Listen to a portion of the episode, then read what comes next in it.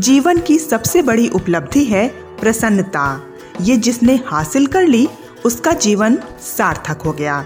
ये अनमोल वचन है हिंदी कवि, नाटककार, उपन्यासकार और निबंधकार जयशंकर प्रसाद के। जी हाँ दोस्तों, वास्तव में प्रसन्नता मन की एक स्थिति है।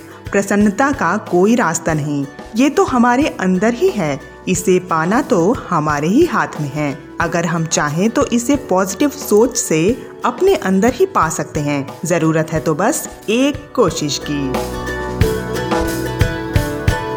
दोस्तों, आज के समय में शायद ही कोई होगा जो अपनी ज़िंदगी से संतुष्ट और खुश दिखे।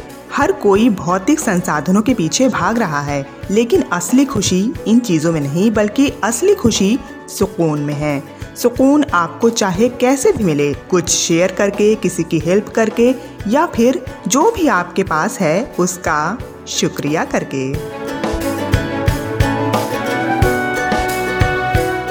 शोध बताते हैं कि खुश होने के कारण हम तलाशते हैं। वे अक्सर होते ही नहीं हैं। खुश रहना तो हमारे अपने हाथ में होता है, जबकि हम उसे यहाँ वहाँ ढूंढते रहते हैं। हम जो हैं और हमारे पास जो भी है, उसमें खुश रहा जाए तो कभी भी खुशियाँ ढूँढने की ज़रूरत ही नहीं पड़ेगी।